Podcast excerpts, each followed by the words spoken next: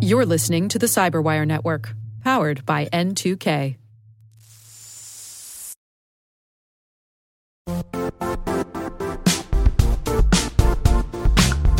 And now, a word from our sponsor, Zscaler, the leader in cloud security. Cyber attackers are using AI in creative ways to compromise users and breach organizations. In a security landscape where you must fight AI with AI, the best AI protection comes from having the best data. Zscaler has extended its zero trust architecture with powerful AI engines that are trained and tuned by 500 trillion daily signals. Learn more about Zscaler Zero Trust Plus AI to prevent ransomware and AI attacks. Experience your world secured. Visit zscaler.com slash zero trust AI.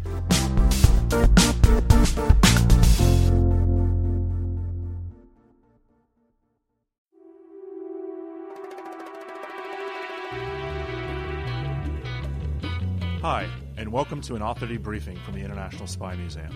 I'm Dr. Vince Houghton, the museum's historian and curator. Here at the Spy Museum, we get the world's most interesting authors, including journalists, scholars, former spies, and intelligence officers, coming in to answer questions about their latest works dealing with espionage, intelligence, and other national security issues. Please join me in listening to another of our selected author debriefings.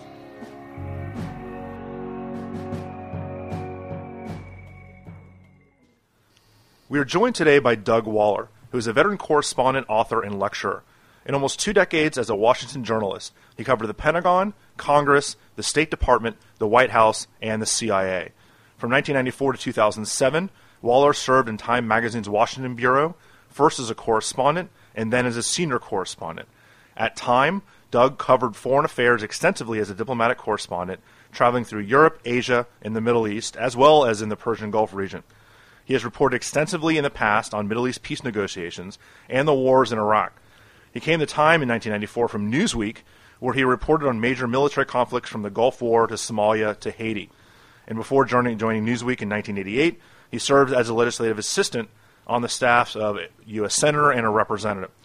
He is the author of nine books, most notably the New York Times bestseller Wild Bill Donovan, the spy master who created the OSS, and Modern American Espionage, which is coming out in 2011 and the bestsellers The Commandos, The Inside Story of America's Secret Soldiers from 1994, and Big Red, The Three Month Voyage of a Trident Nuclear Submarine in 2001. His newest book is Disciples, the World War II missions of the CIA directors who fought for Wild Bill Donovan. And of course, these disciples are Allen Dulles, Richard Helms, William Colby, and William Casey. Welcome, Doug. Thank you for taking the time to talk to us at the International Spy Museum. Oh, it's good to be here. So I usually ask two questions of all of our authors. Uh, the first is, what was your inspiration for this book? And I think it seems somewhat clear in this case that based on your last book on Donovan, this was a natural sequel to what came before it. Well, it was. Uh, although after I finished the Donovan biography, I really had to figure out what I wanted to do next. I mean, by way of background, Donovan was really a larger than life figure. You're talking about uh, a hero in World War I who won the Medal of Honor for heroism on the battlefield, a uh, millionaire Republican lawyer uh, who had been often mentioned as a uh, presidential candidate, and the man Franklin Roosevelt picked to be his spy master in World War II. He was also a controversial character. His agents in the field revered him. His political enemies in Washington, and he had a lot of them, thought he was as big a threat uh, to America as Adolf Hitler was. So he's going to be a hard act to follow. And I really hunted around for the next subject. Finally, uh, an archivist at the National Archives who had worked with very closely uh, on the Donovan biography suggested, why don't you do uh, a book on the three men who served under Donovan in the OSS and who later uh, uh, became CIA directors, which, as you say, was Allen Dulles, Richard Helms, William Colby, and William Casey. And I thought, wow, that's a terrific idea. Why didn't I think of that? Uh, so that was the next uh, uh, subject for the, for the next book. These uh, four men served under under Donovan during World War II. It's, it's amazing sometimes that, that inspiration for books comes from some of the most random places. Hmm. Uh, you, you, you hinted a little bit at sources. Obviously, you spent time in the National Archives. Can you talk a little bit about your source material for this book? The good news is that all the OSS records are declassified uh, at the National Archives in College Park, Maryland. The bad news is that all the records are declassified at uh, National Archives at College Park, Maryland, because there are millions of pages of documents there. Uh, because of the declassification procedures the CIA had for declassifying the OSS documents, they didn't all come out at the same time. They came out bits and pieces. Uh, one paper from this pile would, file would be declassified, another one would stay uh, classified for a while, then it would uh, get uh, uh, made, made public, and the two wouldn't be matched. So, what you have at the National Archive, through no fault of the archivist, there is a bowl of spaghetti in terms of uh, you know different files and everything. It took me three months just to learn how to wend my way through uh, the OSS records uh, there with the help of a number of archivists. Now, that's one place. Uh, I, uh, for this bio, uh, ensemble biography and for my Donovan biography too, I went to archives uh, and libraries all over the U.S. where other records were scattered. For example, uh, Allen Dulles' uh, records are at Princeton mm-hmm. University, uh, at their manuscript archive up there. So are Bill Colby's records. Richard Helms' records are at Georgetown University. Uh, William Casey's records are at the Hoover Institution at Stanford University. Uh, the, uh, in addition to going around the United States and you know collecting a lot of that material, I also went to to England too to the National Archives at Kew uh, in London, which house the uh, British Special Operations Executive records and also some of the uh, MI6, the British Secret Intelligence Service records that have uh, been declassified. Uh, there were other, I mean, the families of the four subjects right. cooperated with me, provided me a lot of information from their, their own personal files. Uh, you know, disparate places like Columbia University has an oral history project where people go and give their oral histories mm-hmm. there. And there were some, you know, there were scores of uh, uh, oral histories there dealing with, uh, particularly Allen Dulles and uh, a couple of, uh, of my other subjects. So, and it, all told, it took about, well, it took three and a half years to research and write, mm-hmm. write this book. Talking about the archives at College Park are conjuring up bad memories. Uh, the OSS document. You're exactly right. It's just it's a it's a mess. Mm-hmm. Um, it, it, takes a long time to figure out how to how to work your way through those. Um, we want to jump right into your book, but but while I have you here and talking about Donovan, since you you are uh, you know the author of Wild Bill Donovan, uh, I think there's two interesting things about Donovan I want to throw towards you. One is uh, he and FDR could not have been more opposite on almost every single issue except for they agreed almost completely of the need to have a strong foreign policy and a centralized intelligence agency. It's very similar to of, of people talk about Lincoln and the team of rivals, but mm-hmm. there's this is like modern day if a if Hillary Clinton brought on you know Donald Trump or somebody from the far right to be part maybe not Trump, I mean, but Donovan was a war hero and everybody else, right. but brought on somebody like polar opposite mm-hmm. to be the CIA chief today. Uh, and the second thing I found interesting, you can talk about both these together, uh, about Donovan, uh, was how little he was respected by the other intelligence chiefs, by the head of G2, General Strong, by the head of ONI. And there's an anecdote where it almost took a year before another general officer actually met with Donovan at his headquarters uh, here in Washington, and ended up being Leslie Groves, who was taking on the Manhattan Project intelligence wing. Uh, they always, the others, ONI and G2, always sent their minions uh, and just uh, that the, the organization that becomes the CIA. It's very interesting to think the fact that at the very beginning, no one even wanted to, to interact with him at the highest levels. To give someone like Donovan, the most celebrated war hero in American history to that point, the time of day. Yeah. Uh, first, with FDR, Donovan had a complicated relationship with FDR. He had a complicated relationship with most everybody, so that's not unusual. What is unusual is that these two guys were really political enemies from New York politics. Go back to 1932. Donovan ran for governor of New York. His goal at that point was to be president of the United States, and, and the New York governorship was an ideal stepping stone to the presidency. Keep in mind, Franklin Roosevelt was running for uh, president in 1932.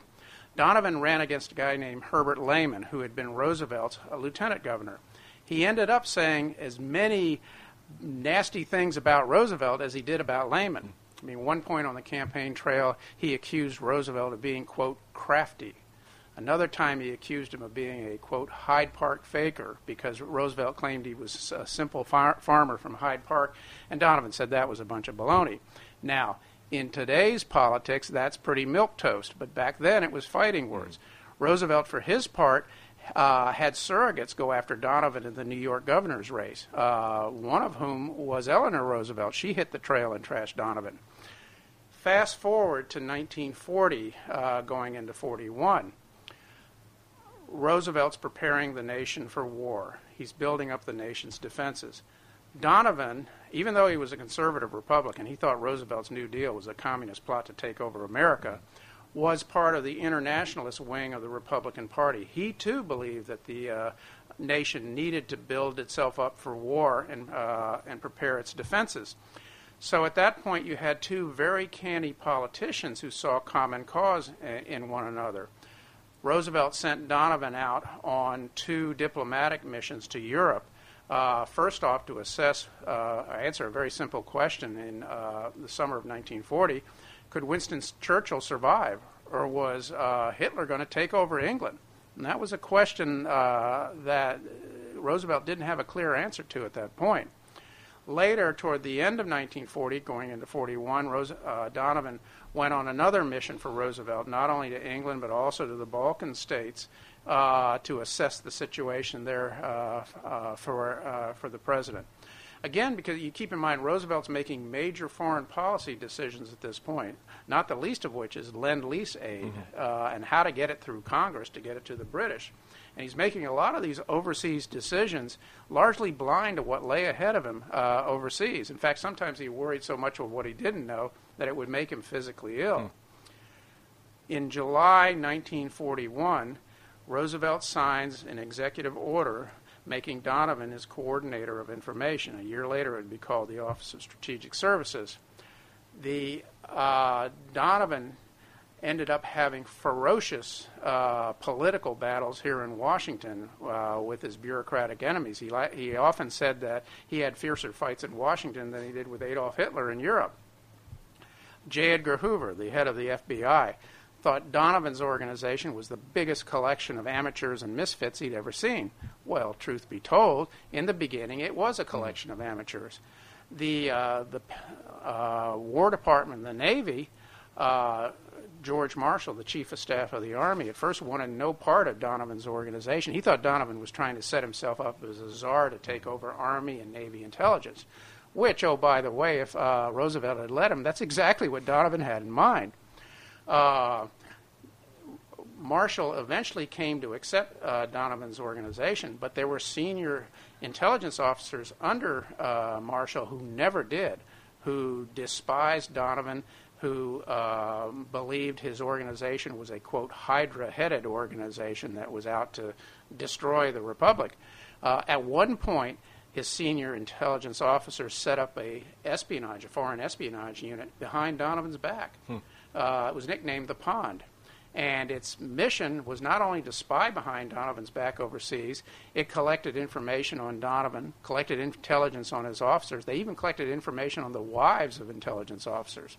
So, you know, they all played pretty hardball back then. Donovan spent a good year, almost two years, building up his organization in the, big, in the beginning and fighting off his uh, bureaucratic enemies so he could actually get into the fight. I mean, it's no surprise that when FDR dies, the OSS days are numbered.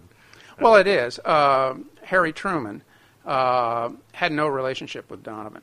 Uh, and you had really bad chemistry between these two guys. On the one hand, you had a wealthy millionaire Republican Wall Street lawyer. Uh, on the other hand, you had a failed Missouri haberdasher who was a die-hard Democrat. Mm-hmm. So there wasn't going to be good karma between right. these two guys. Roosevelt shut down the uh, OSS at the end of uh, September 1945 parceled out its functions to the, uh, the Pentagon and the State Department. Now, Roosevelt wasn't deaf and dumb to the need for, you know, a foreign intelligence service, and, the, and he knew he had threats overseas, uh, you know, with the evolving Cold War. He just didn't want Donovan or his OSS right. to be any part of it. So let's, let's take a look at the, the four different uh, personalities that you talk about in this Mm-hmm. book. Uh, some people may think that the CIA director is a certain type. You have to be a kind of particular kind of person to be an effective CIA director. But these are all very, very different people, uh, and and their backgrounds are extraordinarily different. And of course, the one thing that really brings them all together, other than being in the OSS and CIA, is they're all mired in controversy at one point as their C- as a CIA director. Dulles, of course, with the Bay of Pigs invasion and Iran and Guatemala long before that. Uh, Helms lied to Congress uh, about CIA covert action. Colby is reviled by many people within the agency for releasing the family jewels. And then Casey almost brings down Ronald Reagan's presidency with Iran Contra. Um, we'll get back to let's take them one at a time. I think that's the easiest way to do it. Let, let's start with Dulles because he's the obvious one to begin with. Dulles seems to me to be very similar in many respects to Donovan, and particularly the idea of the kind of the covert action cowboy. The let's try anything, throw stuff at the wall, and see what sticks. And if stuff fails, oh well, we're going to have some stuff that works, and that's all that matters. Well, it's true. Uh, ironically, uh, Dulles uh, would never admit that that he and Donovan were, a lot alike, and that he uh, well he ran the CIA basically the way he ran the OS OSS station in Bern. Dulles also thought he could run the OSS better than Donovan could, and Donovan knew uh, that's what Dulles had in mind. Uh, Donovan, for his part, thought Dulles uh, was a poor administrator, uh, particularly as the OSS station in Bern got larger. Interestingly, uh, Dulles's first uh, job when he joined the OSS was to go to New York City and set up a major outpost there. Uh, New York turned out to be an ideal place to recruit foreign spies. It was full of emigres, refugees that came in, uh, you know, European expats, ex-royalties, a lot of them kind of shady characters who were dreaming up uh, uh, covert operations in their Manhattan salons for ways to in, uh, destabilize uh, German-occupied territories. Uh, Dulles uh, and really Donovan and Dulles didn't really mind that most of these uh, would-be emigre spies turned out to be a waste of their time. That New York was an experimental area for him to try out new things. So, for example, uh, Dulles had uh, his officers, uh, when they interviewed uh, German uh, or European emigres, they would buy their clothes from them so that they could use those clothes for agents infiltrating into uh, Nazi occupied areas so they could blend in. Another uh, unit uh, Dulles set up was an insurance unit. Uh, now, why would he be interested uh, in insurance files? These are uh, insurance records that American businesses had on Nazi uh, or uh, Nazi occupied uh, companies before the war. Uh, well, it was because those insurance records also contained very often the blueprints of the buildings Right. being insured, uh, which the Air Forces found very uh, helpful in determining how they should be bombed. In November 1942, Dulles goes to Bern, Switzerland, to set up a, a station there. He specifically lobbied to go to Bern, Switzerland, mainly because nobody else was there. Donovan couldn't get to him, uh, and he could run his own show. And he really did. He set up what amounted to a mini CIA in Bern, Switzerland, not only uh, hatching uh, espionage operations against the Germans, but funding guerrilla groups in occupied France and Italy, uh, hatching propaganda plots, and even and also inundating Washington with foreign policy advice on how to deal with the Axis. Much of it was unsolicited advi- advice, by the way.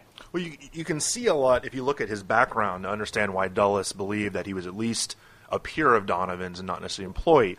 He's really a member of diplomatic royalty in the United States. Uh, his grandfather was the Secretary of State uh, for Benjamin Harrison, John Foster.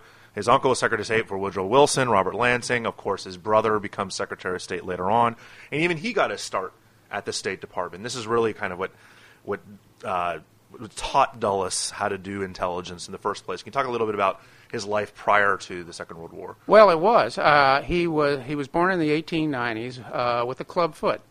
The surgeons repaired it, but the family always treated it as a dark se- secret. Uh, they didn't want to talk about. He uh, was a precocious child. Uh, as you mentioned, he comes from diplomatic nobility. At the age of eight, he wrote a book on the Second Boer War. Now, it was only 31 pages long, had a lot of spelling mistakes in it, but his grandfather, the Secretary of State, uh, had 700 copies of it published, uh, and he got a good review in the Washington Post. so, in 1916, he joined the Foreign Service uh, and was stationed in Bern, Switzerland, with the American legation there. He became the legation's de facto intelligence officer simply because nobody else was available for the job. Learned some hard lessons along the way. Uh, remember, Switzerland at that time was an espionage haven mm-hmm. for the warring powers. Everyone had spies there, and they were all spying on each other and concocting all kinds of plots. Uh, one, uh, for example, one time a man with a uh, very thick Russian accent called the American legation in Bern, wanted to uh, speak to an American diplomat. Dulles, who happened to be manning the phones that afternoon, was late for a tennis date. He said, call back tomorrow morning and somebody might be able to talk to you, and hung up.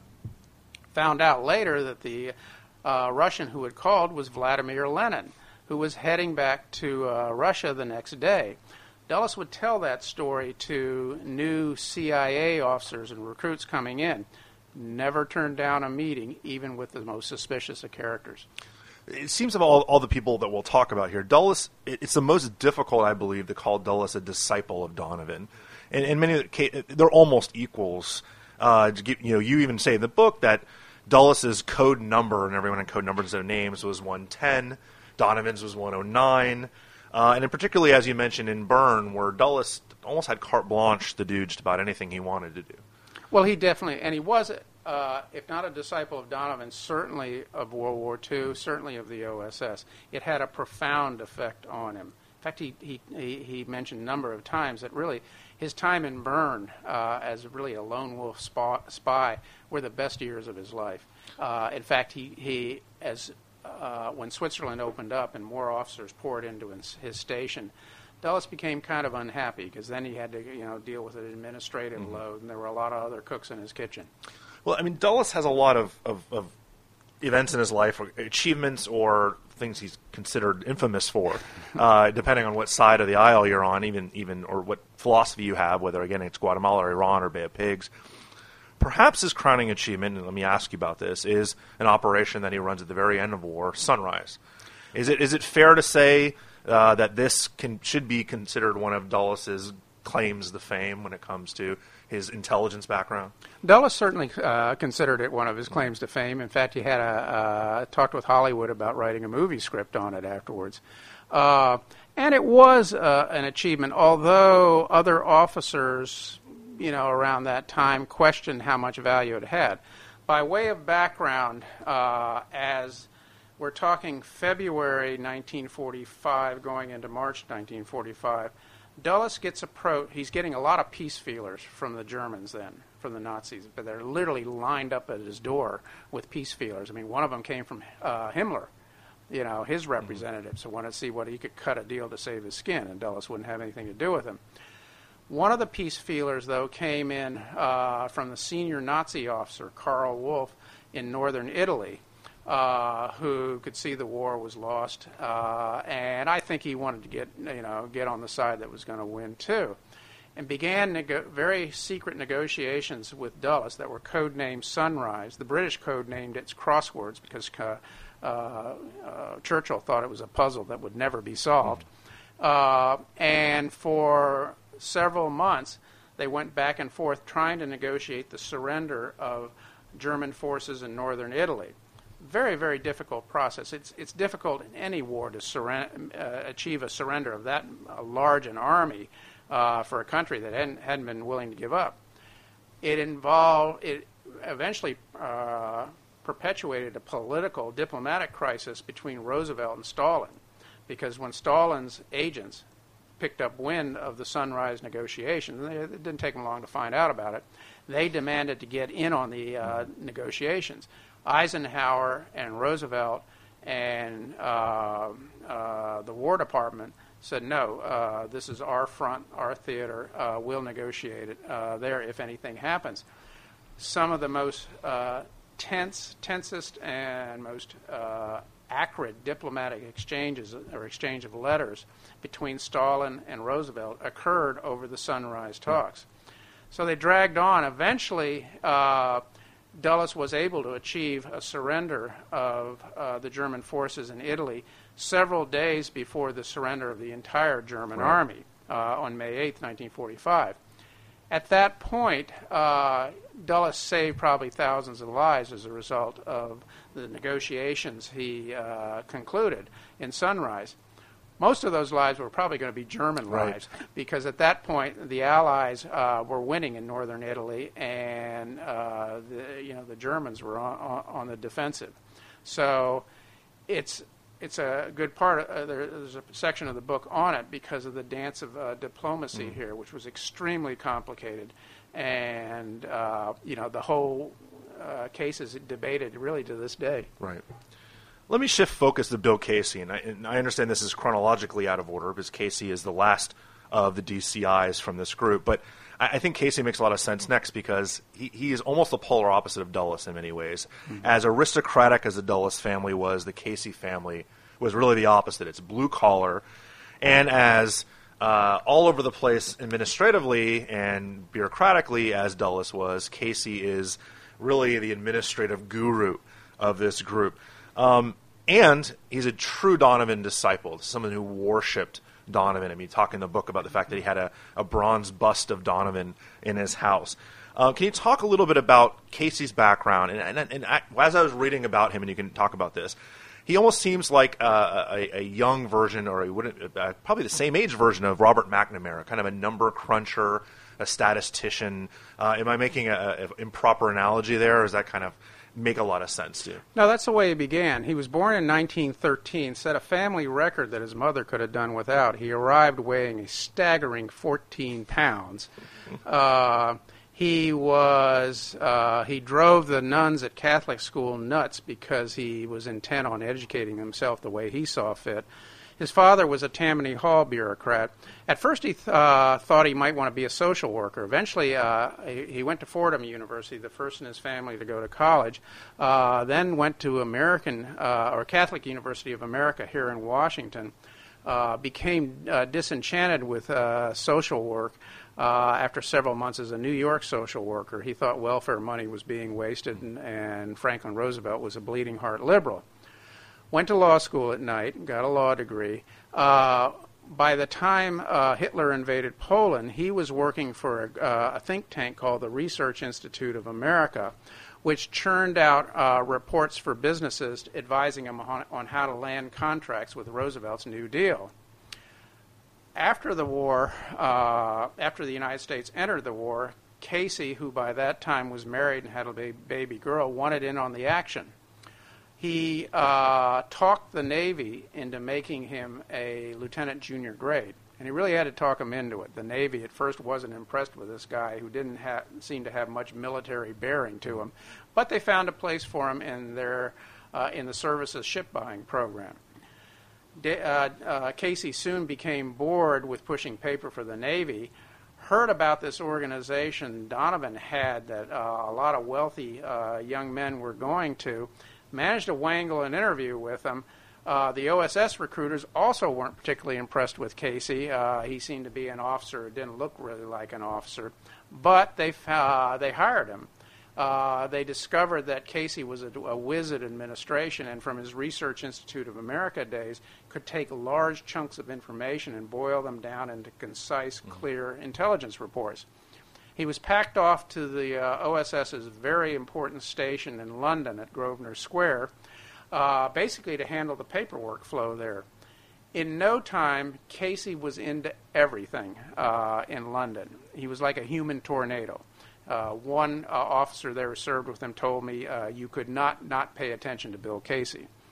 December 1944, Donovan, who's impressed with this 31 year old Navy lieutenant uh, who seemed to be everywhere and doing everything, made him his chief of secret intelligence for all of uh, Europe uh, with the specific mission to penetrate Nazi Germany.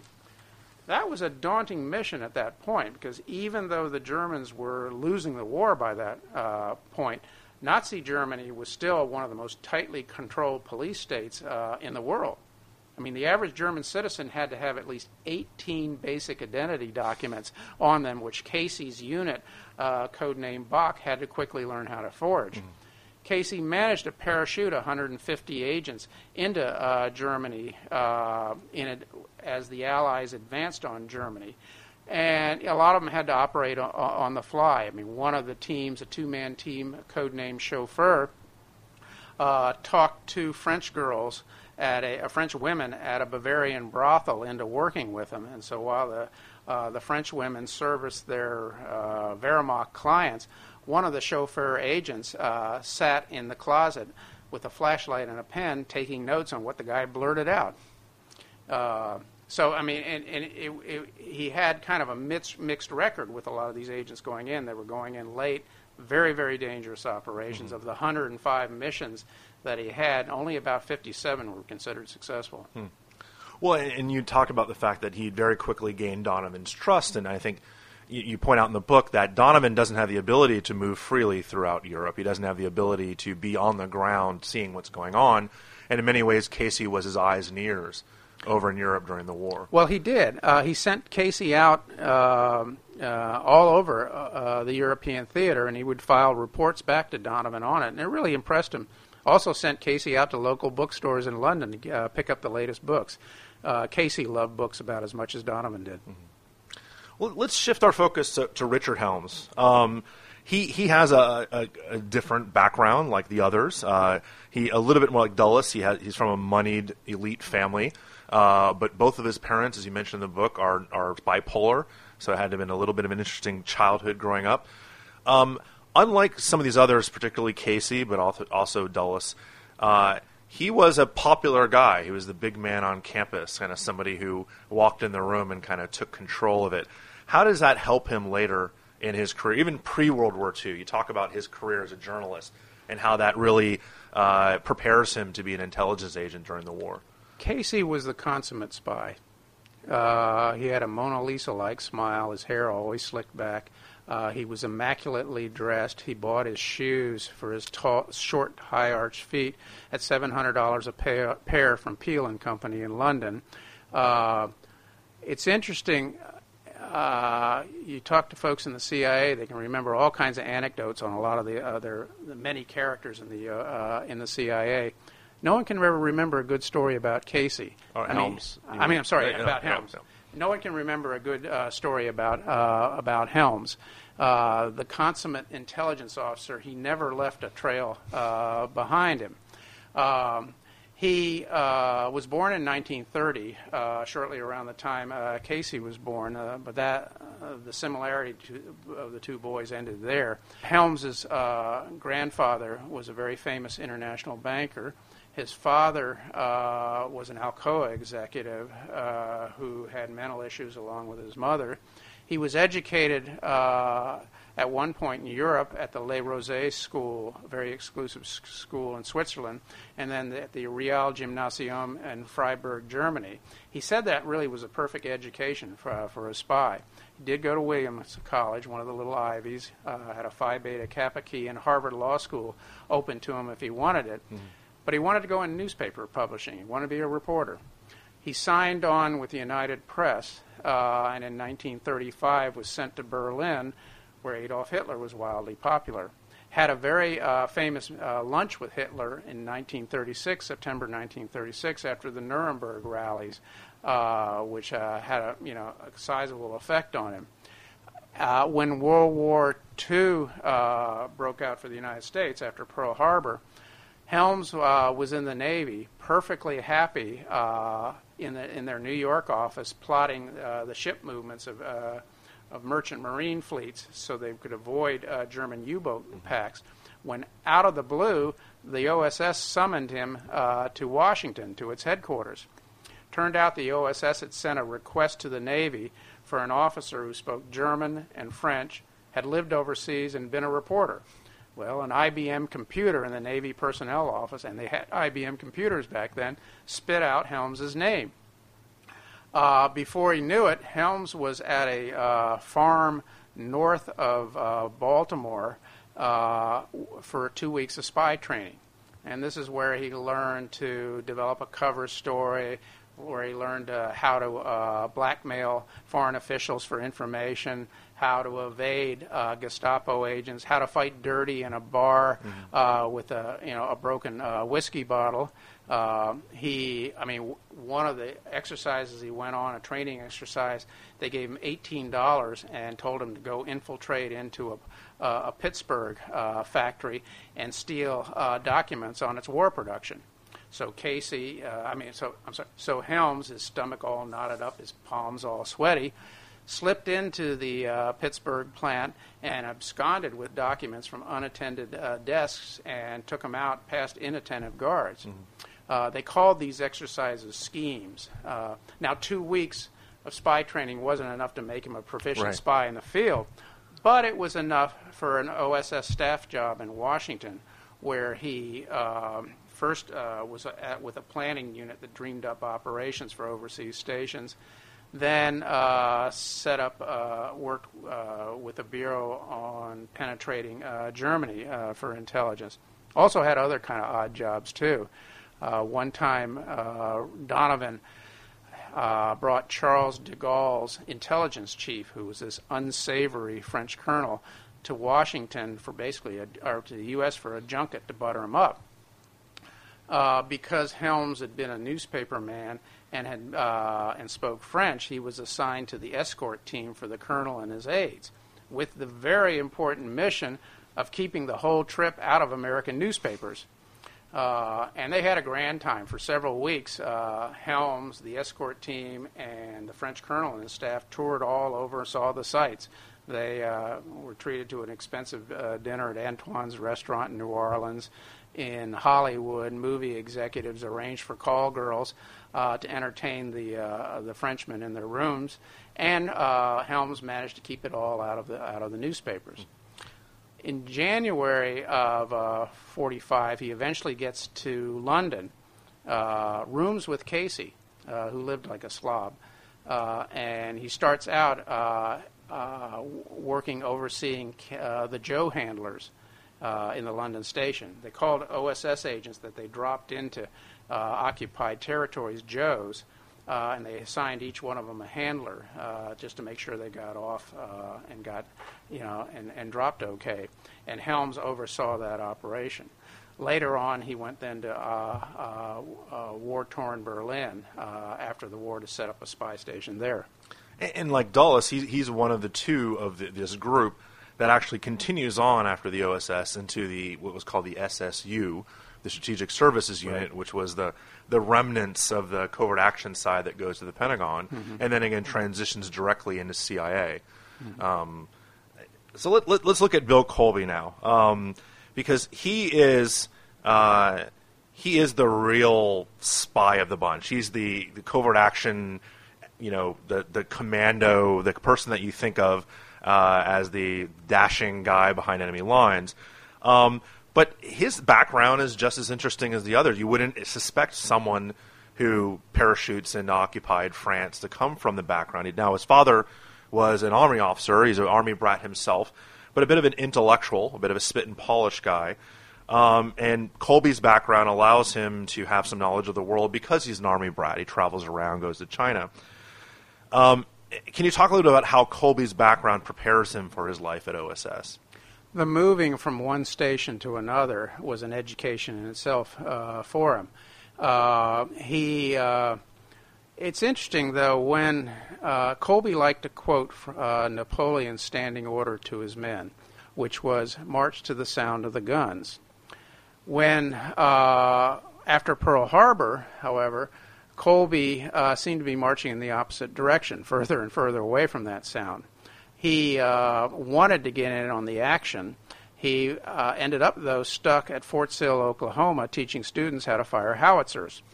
Saw a, uh, a notice on a bulletin board that uh, they were looking for airborne uh, paratroopers for airborne art, artillery units. And he signed up, hoping that would get him to the front. In fact, uh, he was worried, though, that uh, because he uh, his eyes weren't good, he wore glasses, that they wouldn't uh, uh, let him into the airborne artillery unit. So uh, during his physical, while the doctor was out of the room, he memorized the eye chart. Of course, the doctor caught him, but figured that his eyes were probably good enough to see the ground when he parachuted to it. So he passed him.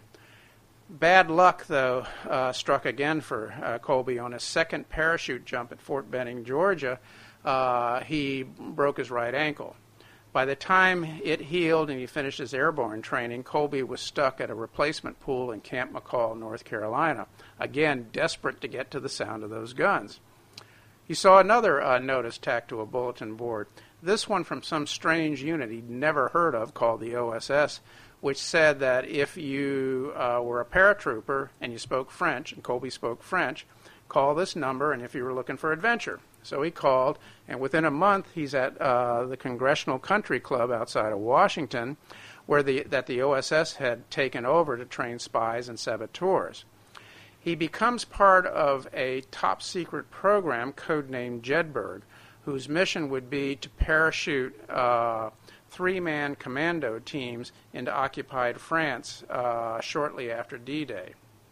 Uh, he eventually ha- ends up training at Milton Hall in Peterborough, north of London, uh, at a facility, a country estate there, the, uh, Ger- uh, the British uh, set up, which was to train these teams made up mainly of American, British, and French officers somewhat of a culture clash uh, between the British and the American mm-hmm. commandos at this training, which was very rigorous. For example, the British, uh, uh, the Americans had to learn the British way of parachuting. The British parachuted out of planes as low as 500 feet uh, from the ground, and their parachutes didn't come with spares. Well, no reason to have a spare 500 well, at that, feet. Yeah. yeah, at 500 feet, there wasn't any time to open it. Uh, the instructors, the British instructors, told the American students that, well, if your chute doesn't open, bring it back and we'll give you a new one. Of course, the Americans didn't find that joke very funny. Colby parachuted into uh, the Burgundy region southeast of Paris in August uh, 1944, organizing fresh, French resistance factions there as uh, Patton's Third Army uh, approached and went through.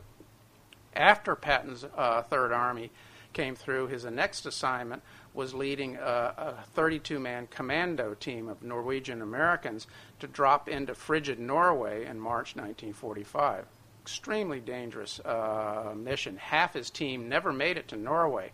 The planes carrying them uh, couldn't find the drop zone in the snow, or they crashed, uh, killing everyone on board. Colby managed to uh, his team managed to knock out a bridge and destroy a section of railroad track on the Nordland Railroad that carried uh, that was taking German soldiers uh, north to south and out of Norway to uh, Germany, which was that that was the mission of this team. But it was it was for him it was exhausting. Uh, work. The skiing was just absolutely uh, grueling for him. In fact, they nicknamed one mountain they had to ski over to escape a Nazi patrol, Benzedrine Hill, because all the uh, all of Colby's commandos, practically all of them, had to pop the stimulant pills for the artificial energy to get to its peak. Uh, the Jedburgh teams and, and, these guerrilla teams that were, were put into effect in Norway really had a lasting impact on the way people fought wars. I mean, it, you could really point to them as being the uh, the, the foundation uh, or a nascent form of the Green Berets. Well, exa- know, exactly. In fact, uh, after uh, the uh, Norway operation, uh, Colby wrote a very thoughtful memo, memo to his uh, superiors about how uh, small teams in the future should be organized to mobilize guerrilla operations in hostile countries what he envisioned was remarkably similar to the A teams mm-hmm. you see in today's modern special forces let me broaden this out to some broader questions, some bigger questions. Um, the OSS, there's debates about how important the OSS was uh, for winning the Second World War. The SOE, the British uh, version of the OSS, uh, had been fighting the war for years before we joined. We're really the big brother in Europe. The OSS gets a lot of rightful praise for their operations in the Pacific, perhaps more than the European theater of operations. It's, does it seem strange that these four feature directors operated in Europe, where the OSS was perhaps the baby brother to the British versus some of the real major OSS victories in the Pacific?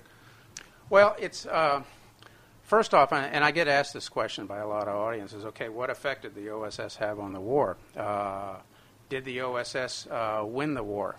And the short answer is no.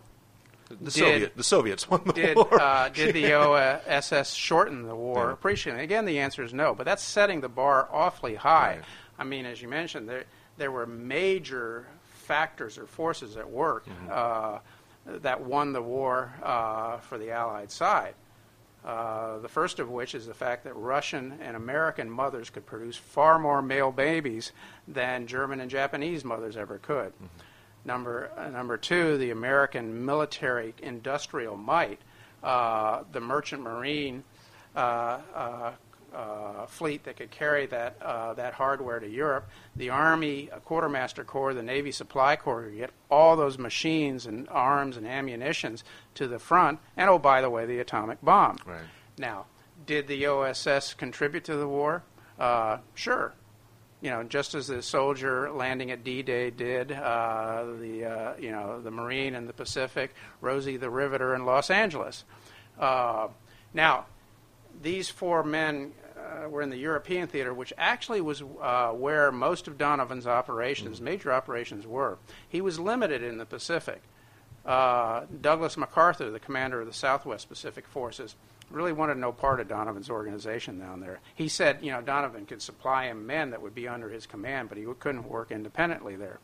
Uh, Admiral Nimitz, the, chair, uh, the uh, commander of the Northern uh, Pacific Forces, didn't see much need for, uh, you know, spies and saboteurs and what he saw as largely a naval uh, operation up there. So Donovan was confined to basically the China, India, Burma Right. theater, uh, which were uh, secondary theaters. They did a lot of work there. Again, uh, Donovan had to spend an awful lot of time fighting to get into the war in Right. China, uh, as it was. Our four men, uh, of course, after the uh, war in uh, uh, Europe ended, uh, of course, Dulles and uh, uh, uh, Helms remained uh, to take over the Berlin station. Casey and Colby came back to, uh, to the United States with the intention of going out to the Pacific.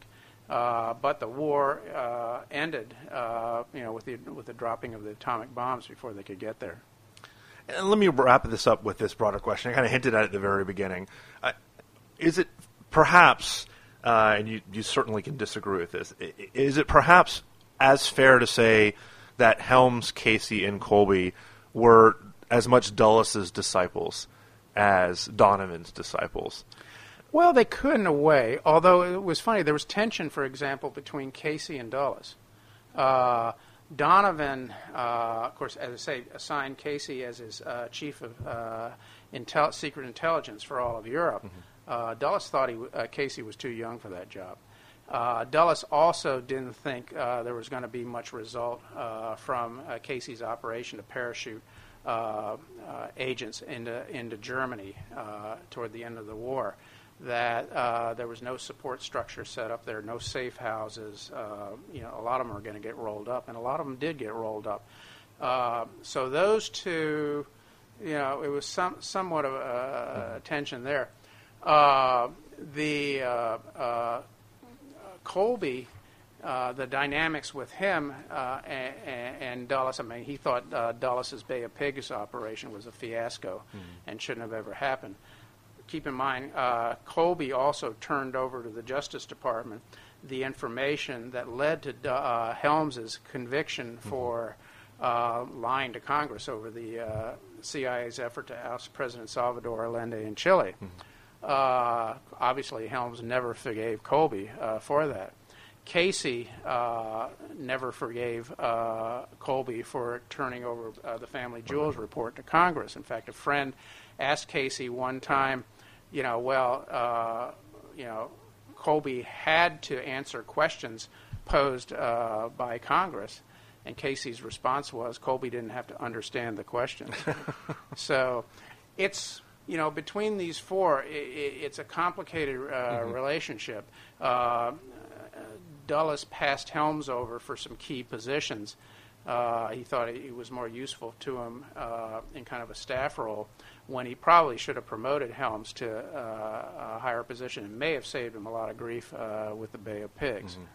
So I mean, they, you know, that's what makes the story of these four and, Right. and their reactions uh, so interesting. I, I think. Well, absolutely. I mean, again, for anyone who thinks that there's a type of person that becomes CIA director, uh, this will uh, disabuse people of that idea. These are such different personalities. Well, they are. Although I found a common thread through these four.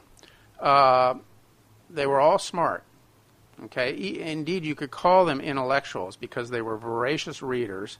Uh, they were very curious individuals. They were creatures of reason too, but they weren't the ivory tower types who'd sit around for hours in doubtful introspection. These were uh, strong, decisive, supremely confident men of action.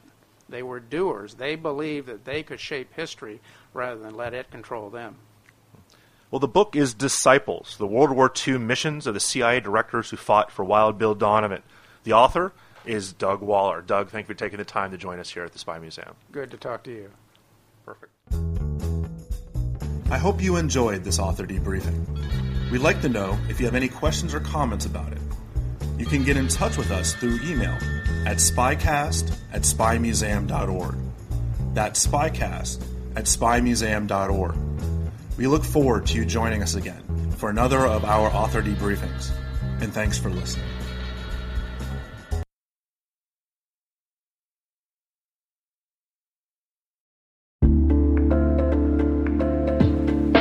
Hi, everybody. It's Maria Varmazis here, your host over at T Minus Space Daily, and sometimes a guest on Hacking Humans, too.